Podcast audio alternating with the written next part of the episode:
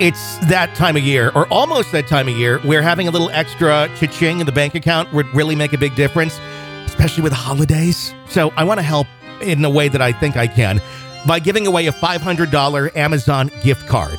For a chance to win it, all you have to do is one of two things.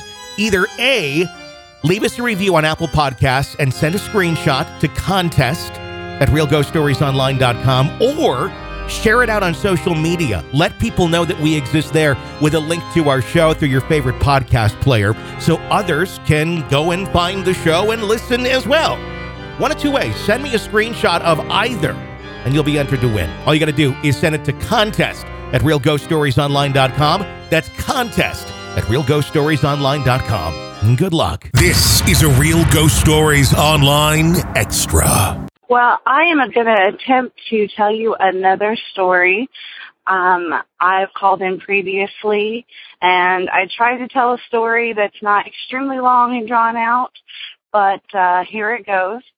Um, let me tell you a little bit about the history. Um, my husband at the time was just my boyfriend and his family home is on land that's been owned for five generations. The house originally was built in the 20s and they added on since then. Um, but before we got married, we lived in this home and the older part was our bedroom. Um, he was living there to help take care of his mother and I moved in. And this house was huge. Um, this is in the south and um there was always this feeling of being watched for me.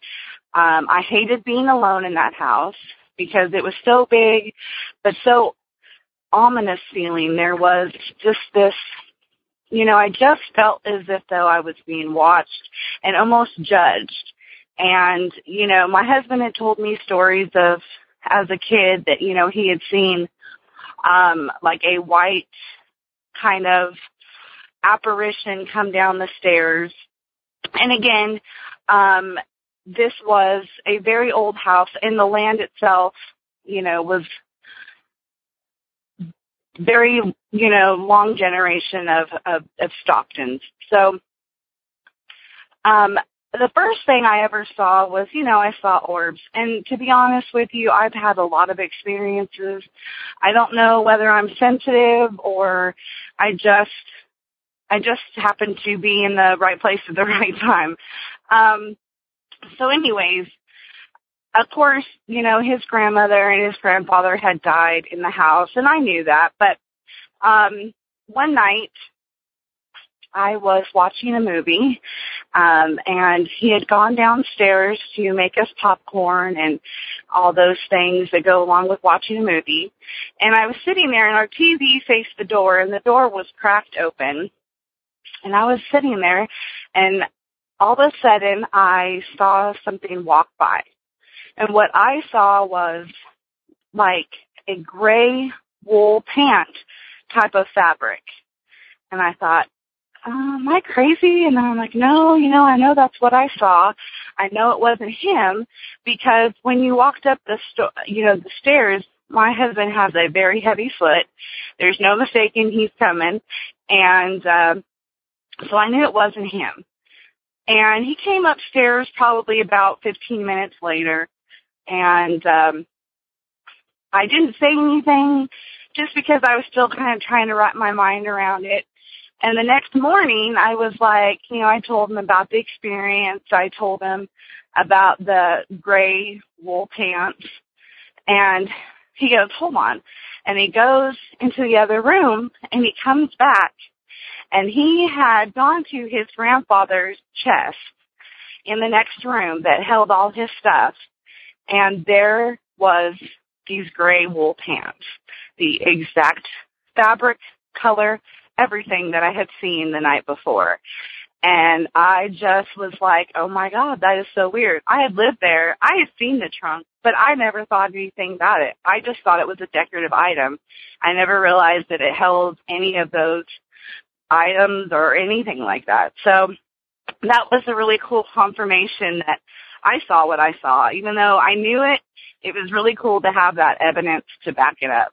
So, anyways, and the other thing that I had seen there, or actually heard, I should say, was Christmas, the day after Christmas, um, I was putting my makeup on to go to work and my husband was sleeping and his mother wasn't there. She'd gone to the store because um, I had gone down to make coffee. So I knew we were completely alone.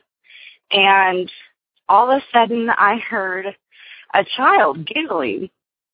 And, it, you know, a child laughing is very distinctive sound. So I know that's what I heard. There was no TV on downstairs or in our bedroom.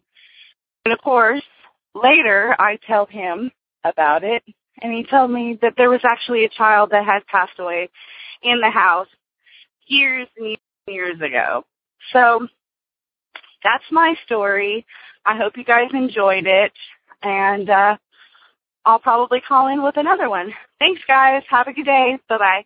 If you want more real ghost stories and access to the world's largest audio archive of ghost stories, become an extra podcast person, an EPP. Sign up now at ghostpodcast.com or patreon.com slash real ghost stories. Hey, got a crazy family?